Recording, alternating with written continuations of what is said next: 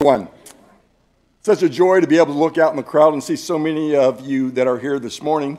If you're visiting with us, we want you to know that you are a welcome guest and that we're thankful that you have chosen to be with us this morning for this period of worshiping together. For those of you who are at home online, welcome. We're glad that you're with us in spirit as, as well. So it's a, it's a great Monday. May, were you, were you uh, surprised how May blew itself in yesterday? Afternoon. I certainly was. I was sitting in my living room after working in the yard all day, and I looked out my door. I'd left my garage open, my windows down on my car and my truck, and I saw that wind out there. I thought, oh man. Went outside, and my garage is full of dust, like you guys didn't happen to you guys, but that was absolutely crazy, wasn't it? But how incredible is God? How diverse is God that it could be like that? Well, we've done some incredible things already beginning this, morning with our, our uh, fair, and uh, that's been a, a a great thing there. And I'm going to have uh, Dana come forward and share a few things with you about our ministry fair. Dana?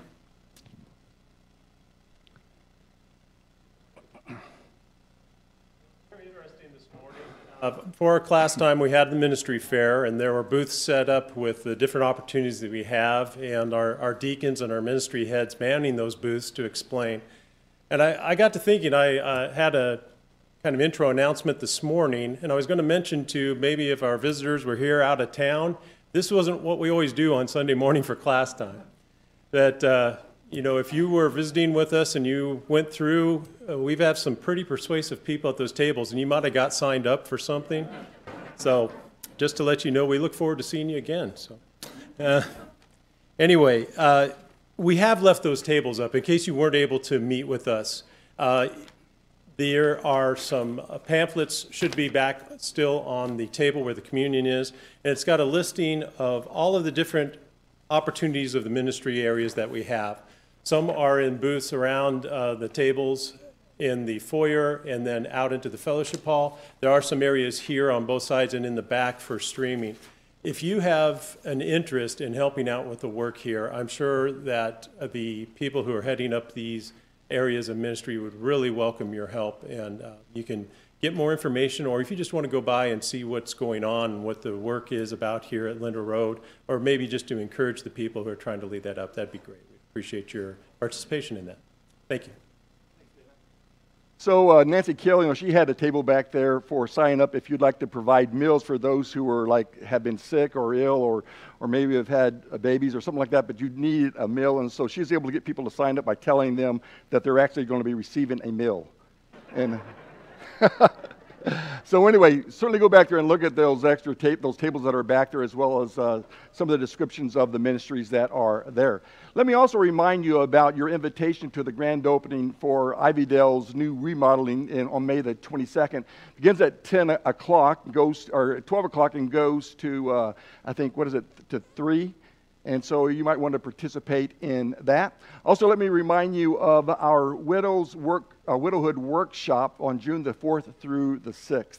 I want to encourage you all to think about going to that, whether you are uh, married or, or single. Uh, the chances are that one day you might find yourself being a widow or know someone uh, who is, and you might be able to be a good service to them and a blessing to their life. So think about attending that June the 4th through the 6th. So on Sunday morning, I've been sharing with you a lesson by introducing to you the idea of a hero. And I've said to you, as we've talked about the heroes, that generally a person, when they think of heroes in the scriptures, almost automatically go over to Hebrews, the 11th chapter, which is called the Heroes Hall of, of Faith. At least that's why what I have been uh, uh calling it. And I've said to you that when you think about a hero, there's, from the world standard and looking at that person, that hero may not look like a hero. And yet they have done some extraordinary things. And so it got me to thinking, well, what exactly is a hero? What is there about a hero that is so, so surprising? Well, the answer to that is a common definition, and the common de- definition is a person is a hero who has who is admired, or one who has shown great courage. Maybe they have had some kind of outstanding achievement in their life, or maybe it's just demonstrated a noble character, a noble quality about who they are. And so a, a, hero might be any one of those things individually, or it may be a combination of all three of those that are put together that causes a person to become a, a hero. And what you find out as you think about heroes is that, you know, the word hero doesn't uh, fit just a single size, but it fits all sizes. It fits both, both men and women. And so it's not just very focal in, in that kind of a thing. In fact, often when you think about a hero, the person that you least think would be a hero really is the hero. For instance, there are some pictures that are behind me. To my right, there you see a picture of a fellow by the name of Audie Murphy. He was the hero in his movie To Hell and, and Back. Uh, to his right, of course, is The Rock. Uh, he was the hero in a number of uh, Jumanji shows. And then, of course, at the bottom is John Wayne. He was the hero of the Sands of Iwo Jima there.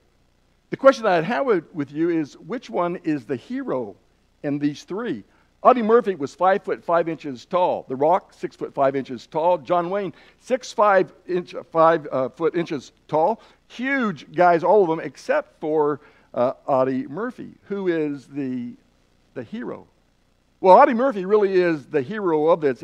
all of them are obviously uh, movie stars, but Audie Murphy didn't become a movie star simply because he wanted to get into movies. It was because of his heroism back during the Second World War.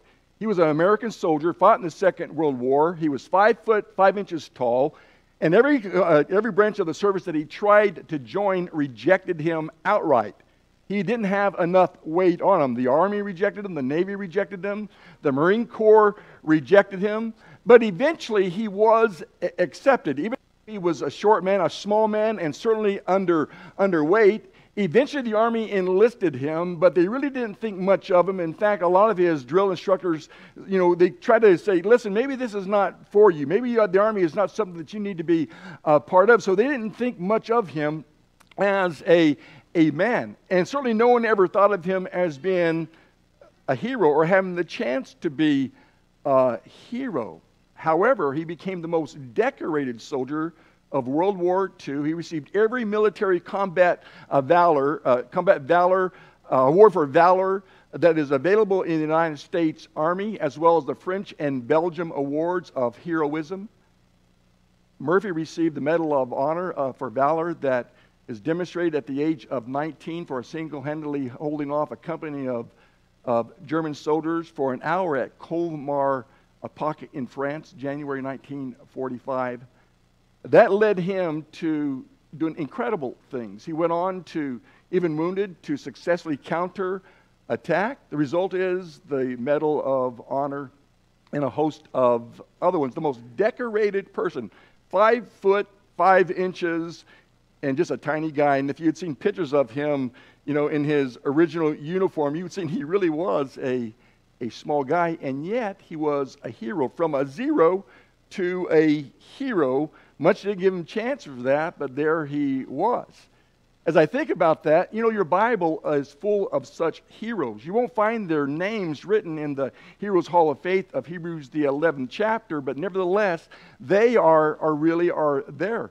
And Tyler read to us from verses 32 through 40, and he named off some of the names that are, are there. But in verse 35 and verse 36, you find this word others, or you find the word some. And it's interesting because when you look at that, it's right in the, uh, in the area of a lot of heroes that are there. Listen to what it says in verse 35 Women received back their dead by resurrection, and others were tortured, not accepting their release so that they might obtain a better resurrection. And others experienced mockings and scourgings, and yes, also train, chains and imprisonment. And it goes on to talk about the other things that they went through. There are heroes in the scriptures, their names are not there. Nevertheless, they are recorded in, in, in heaven. And I believe that that's even true of today. I believe that there are still a lot of heroes around us. We may not think of them as heroes or even see them as heroes. In fact, my guess is, is that if you were to look at those people of Hebrews, the 11th chapter, those guys or gals would not have thought of themselves as being heroes at all. In fact, they would have been surprised to find out that I would call them a hero.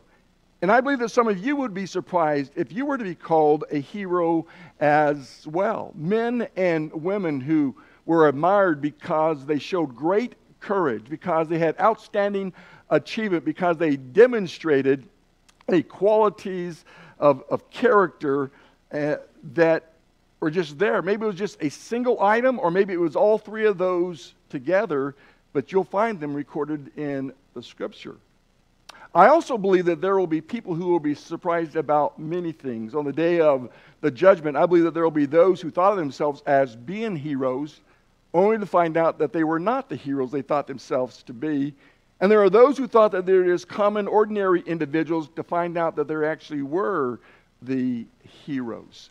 Heroes and, and zeros.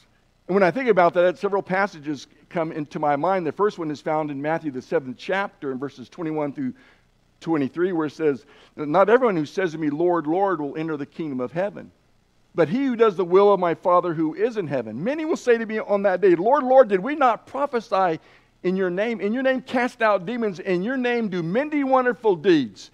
Didn't we do a lot? And then I will say to them, Depart from me, ye workers of lawlessness or iniquity. I never knew you. They thought that they were heroes. Turned out they were the zeros. Or Matthew, the 25th chapter, verses 31 through 46, which is the separation at the judgment scene of the goats from the sheep. And in terms of the sheep, Jesus says, When I was hungry, you gave me something to eat. And when I was thirsty, you gave me something to drink. When I was naked, you clothed me. When I was in prison, you visited me. When I was sick, you were there for me. And of course, the sheep said, But Lord, when did we see you do this? And the word when says everything. When did we see that? And Jesus says, To the least that you've done it, to the least of these, you've done it to me. And then to the goats, he sends them into darkness. And they said, When did we not do this? Because when I was hungry, you didn't give me anything to eat. When I was thirsty, you didn't give me something to drink. Naked, you didn't clothe me, etc. When did we see this? To the least that you didn't do it, to the least of these, you did not do it to me. And they went away into darkness from what they thought heroes to zeros. It's so important that we know who we are and what we are to do and how God judges those who are, are faithful, how God judges those who look incredible, maybe not in the eyes of other human beings, but God looks at them and He sees someone that does something extraordinary because of their faith in God. In Luke, the seventh chapter, verses 36 through 39, there Luke introduces us to a conversation that went on in Jesus' day. Look at Luke chapter 7, verses 36 through 39. Just want to read it to you. Now, one of the Pharisees invited Jesus to have dinner with him. So he went to the Pharisee's house and reclined at the table. When a woman who had lived a sinful life in that town learned that Jesus was eating at the Pharisee's house, she brought an alabaster uh, of, of perfume, and as she stood behind him at his feet weeping, she began to wet his feet with her tears. And then she wiped them with her hair, kissed them, and poured perfume upon them. When the Pharisee who had invited him saw this, he said to himself, If this man were a prophet, he would know who is touching him and what kind of woman she is, that she is a sinner. An interesting text when you think about the two different kinds of characters. You have the, the Pharisee, and then you have this woman that he refers to her as a sinner or a person of a notorious reputation. In one of these, one of these two people, there is a surprising hero that is there. It begins by Jesus, uh, Luke tells us, invites uh, Jesus to dinner. The Pharisee's name is Simon. And that day, when, uh, when a person was invited, there were various customs that were uh, to, you know, a protocol that was to happen in order to honor your guest. It's surprising that Simon would invite Jesus because, in reality, most of the Pharisees, they resented Jesus. They resented his teaching. They resented the fact that he oftentimes, you know, would talk to them about how their legalistic system did not work in, in people's lives. He threatened their power, and so for the most part, Pharisees resented him. Not all of them, but for the most part, they resented his teaching. They resented him. But Simon, he invites Jesus to a dinner. And like I said, there were various customs or protocols that were in place.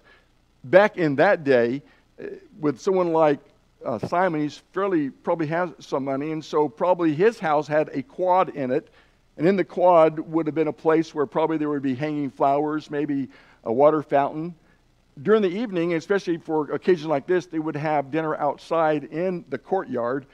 Uh, it would be a place where it maybe be cooler in the evening, but it allowed more people to come to it. And so, one of the customs that was a courtesy there was that when a, rabbi, a visiting rabbi was uh, to come on the scene, then almost anyone could come into the courtyard to listen to what the rabbi had to, to say. It was customary to welcome the, the guest. And the way that the guest was welcomed was they would have their feet washed. A servant would meet the guest at the door and would wash their, their feet. And of course, to us today, it sounds kind of like a strange thing because we wear fully enclosed shoes and socks, but in that day, they wore open uh, sandals, which meant that when they walked the dusty streets of the town or the city or the village, their feet would get dirty, their feet would sweat, the, the dirt would get on, or the dust would get on, maybe even cake on to their feet. And so they'd meet them at the door, and the servant would wash their feet and then dry them off. That was a custom for a guest. Another one was a kiss of, of peace. This means you are welcome to my house. I'm glad that you came to my house. You don't have to worry about anything nefarious happening at this house. This is a kiss, a kiss of peace, a common courtesy. Another one was to anoint the guest head with oil. My only thought about that is, is, that maybe because of the Oriental sun, the sun baking down upon them, they would anoint their head with oil. Guys like me would be appreciated, maybe. But uh, Maybe not so much with Charles. so I don't know what all that is about, except for I know that it was a custom, and it was a custom that said something. And what they all three said together was that you are welcome to my home. I'm glad that you are in my home. But in every case, all these customary protocols are absolutely ignored. His feet are not washed, did not receive a kiss, of course, uh, this other one, there was no anointing of his head with oil. None of those things were there, which causes me to ask the question okay, so why did Simon invite Jesus in? Well, we're not told, but I guess we could probably do some conclusions, at least speculate to a conclusion. Some have said, well, one of the reasons that maybe uh, Simon invited Jesus was is because maybe he was interested in what Jesus uh, was teaching, who, who he was. Uh, he wanted to find out more about this this rabbi. Another speculation is, is that, well, he maybe was a collector of celebrities. When new guys came into town, it was just another notch that he had the new, rib, new rabbi, or maybe with a new teaching, that came into town, and I was the guy that had him in my house. However, I don't think those are either one good speculations, eh, simply because of the fact that he didn't receive any of the customs. Uh, he wasn't honored at all. He wasn't made to feel comfortable in Simon's house. He didn't receive the washing of the feet, the kiss, or the anointing of oil. So I don't think it was that one. So why would he invite him? I think it's this third one.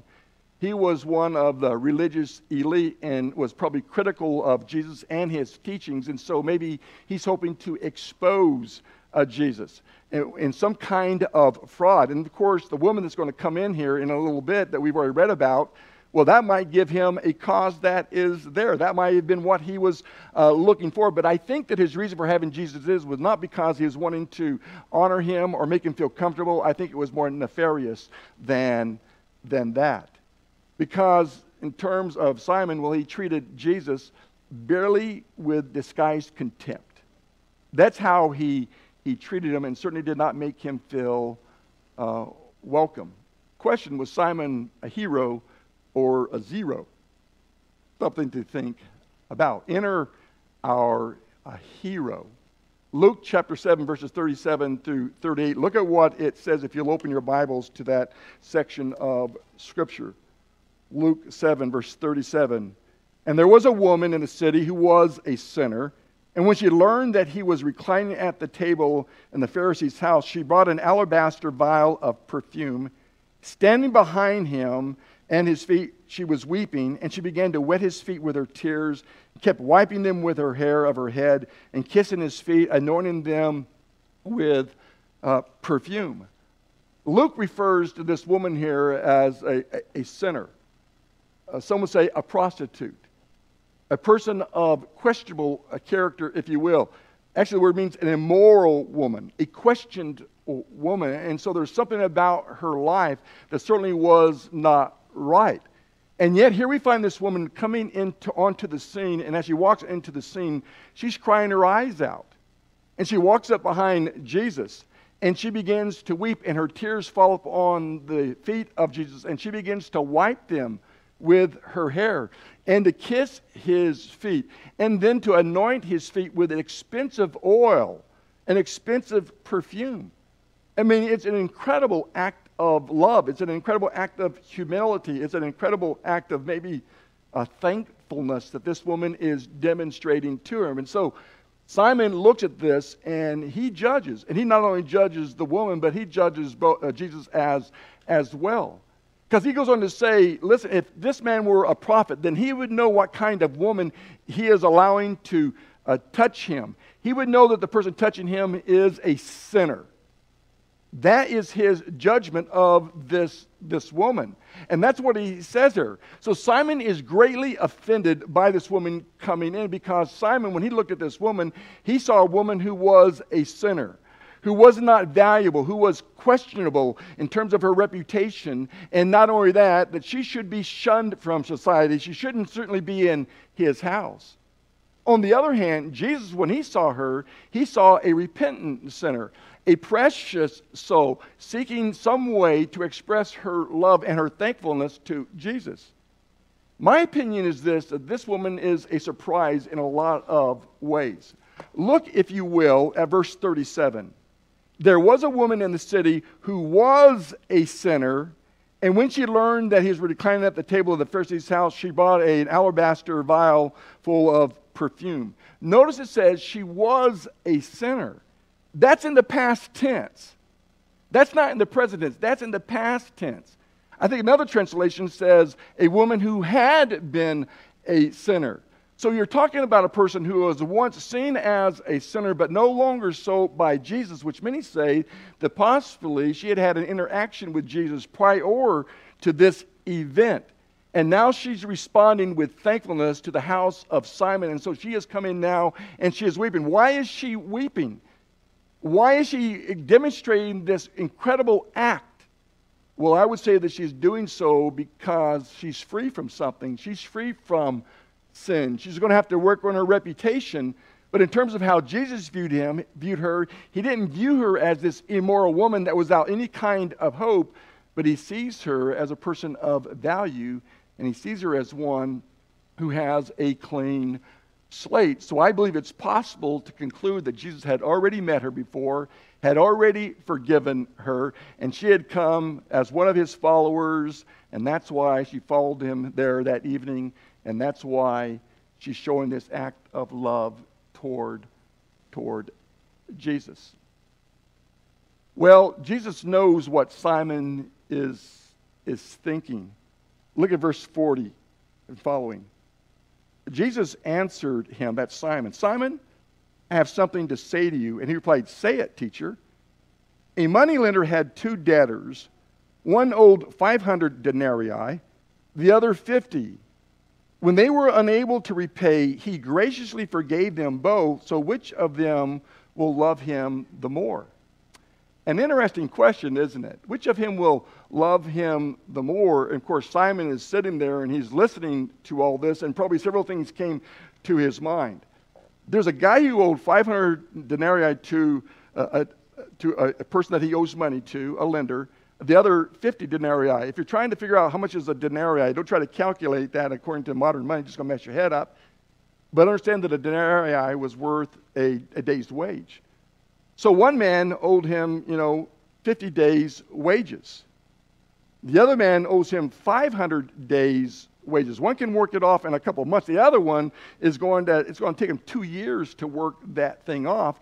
And the lender, he forgives them both 550 denarii all together, a huge sum of money. And Simon is probably sitting there thinking, well, all the money lenders I know wouldn't do that. I certainly would not do that.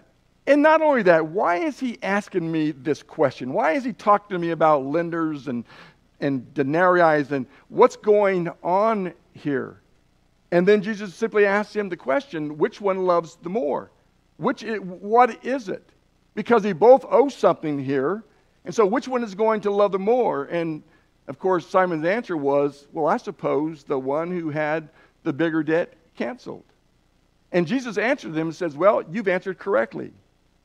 You're right about that. Did he make the connection?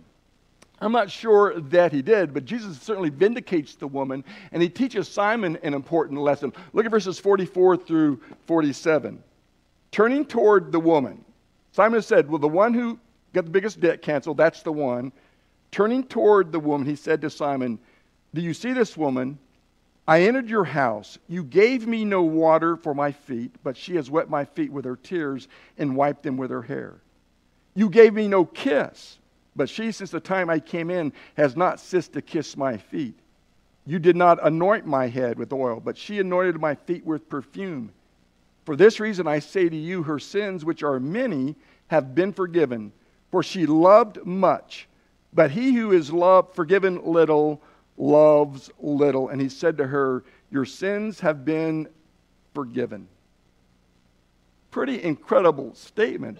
Makes you wonder what was going through the mind of, of Simon while he's telling him all these things because he's saying, You didn't do any of things which were common courtesies.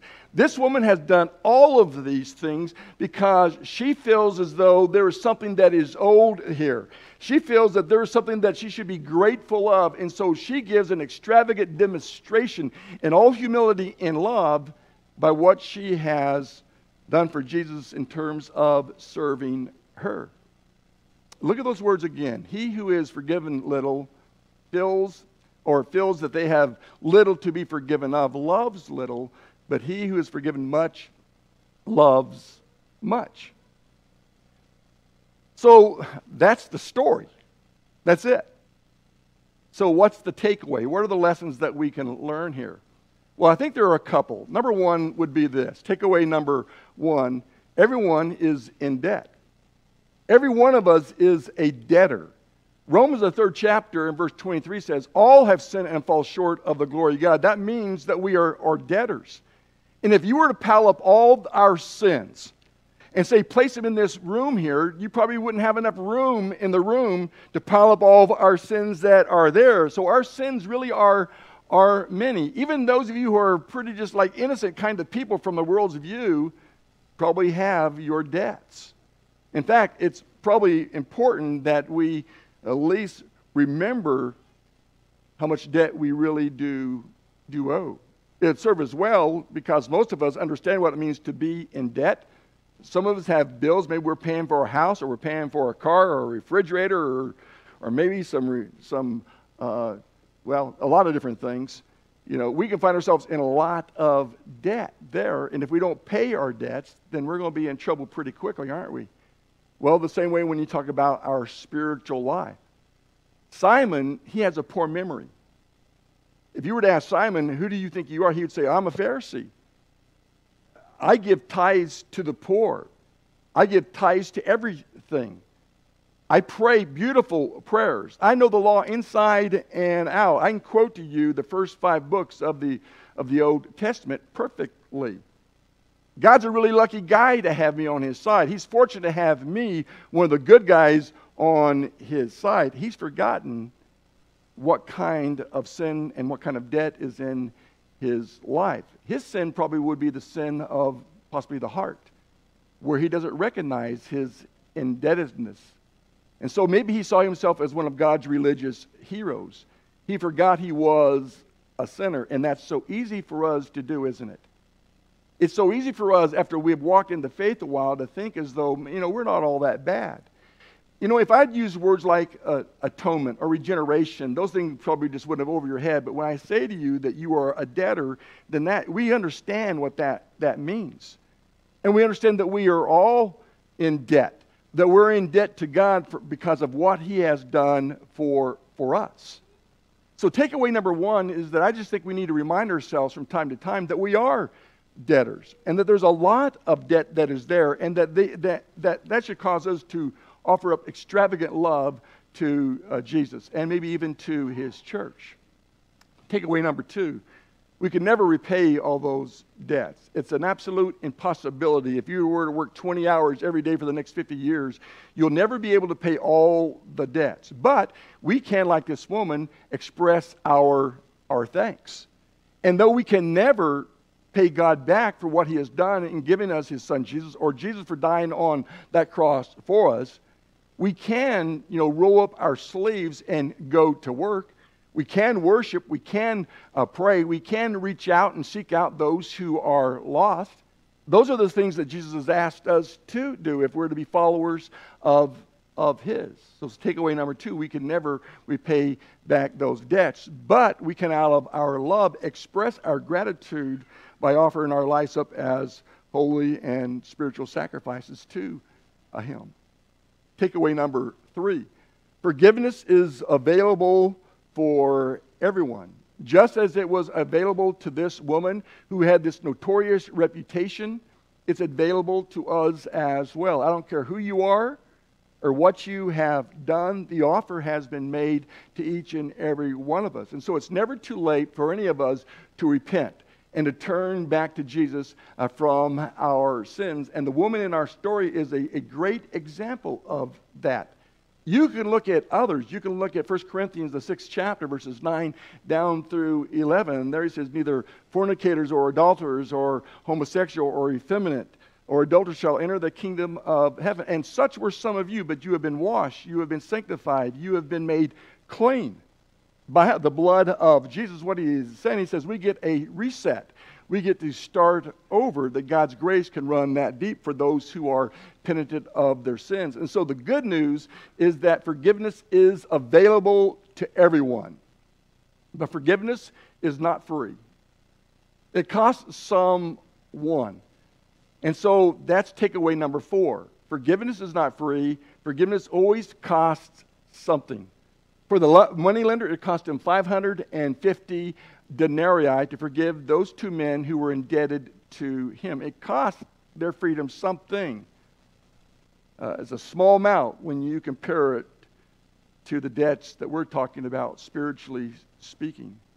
Forgiveness is not free. When God said, I forgive you of your sins, then it cost God something.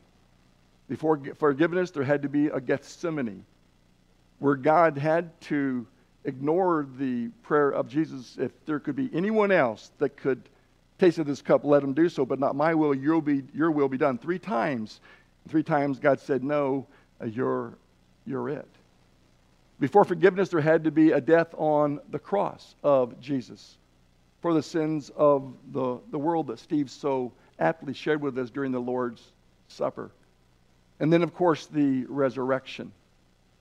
Jesus had to pay uh, the price. The ledger had to be cleared by someone. And the way that ledger was cleared was Jesus Christ died on the cross and bore the sins of the many, your sins and my sins. And because of that, we're allowed to enter into God's kingdom and have our names written in the Lamb's book of life and have all the promises of heaven before us. I tell you, Jesus said, her sins, and they are many, have been forgiven, so she has uh, shown me much love. But a person who is forgiven little shows only a little love. And so, as you think about your, your life, how much have you been forgiven? And that, does that equal how much love you show uh, to Jesus and to, to God? Surprising heroes people that you would not think as being heroes or stacking up to being heroes, you find out in God's eyes that's exactly who they are. Have I stretched you too much by saying that this woman was a hero? Or maybe to some of you, but not to me. Was she courageous? I think it's pretty courageous to go into a house where you know that you're not wanted. Was it an achievement? I don't know if it's an achievement. Was it a quality that was extraordinary? I have no doubts about that. To me, she's a hero, an incredible woman. Whenever I think about God's love for us, and I think about what God's word says here, I want you to know that God's not against you in any way. His word is not against you, it's for you in every way. Because God wants more than anything in the world for you to be saved and to go to heaven. And to double down on that, He sent His Son Jesus to die on the cross for your your sins. So the price has been paid and the invitation has been made. You're invited to come while together we stand and while we sing.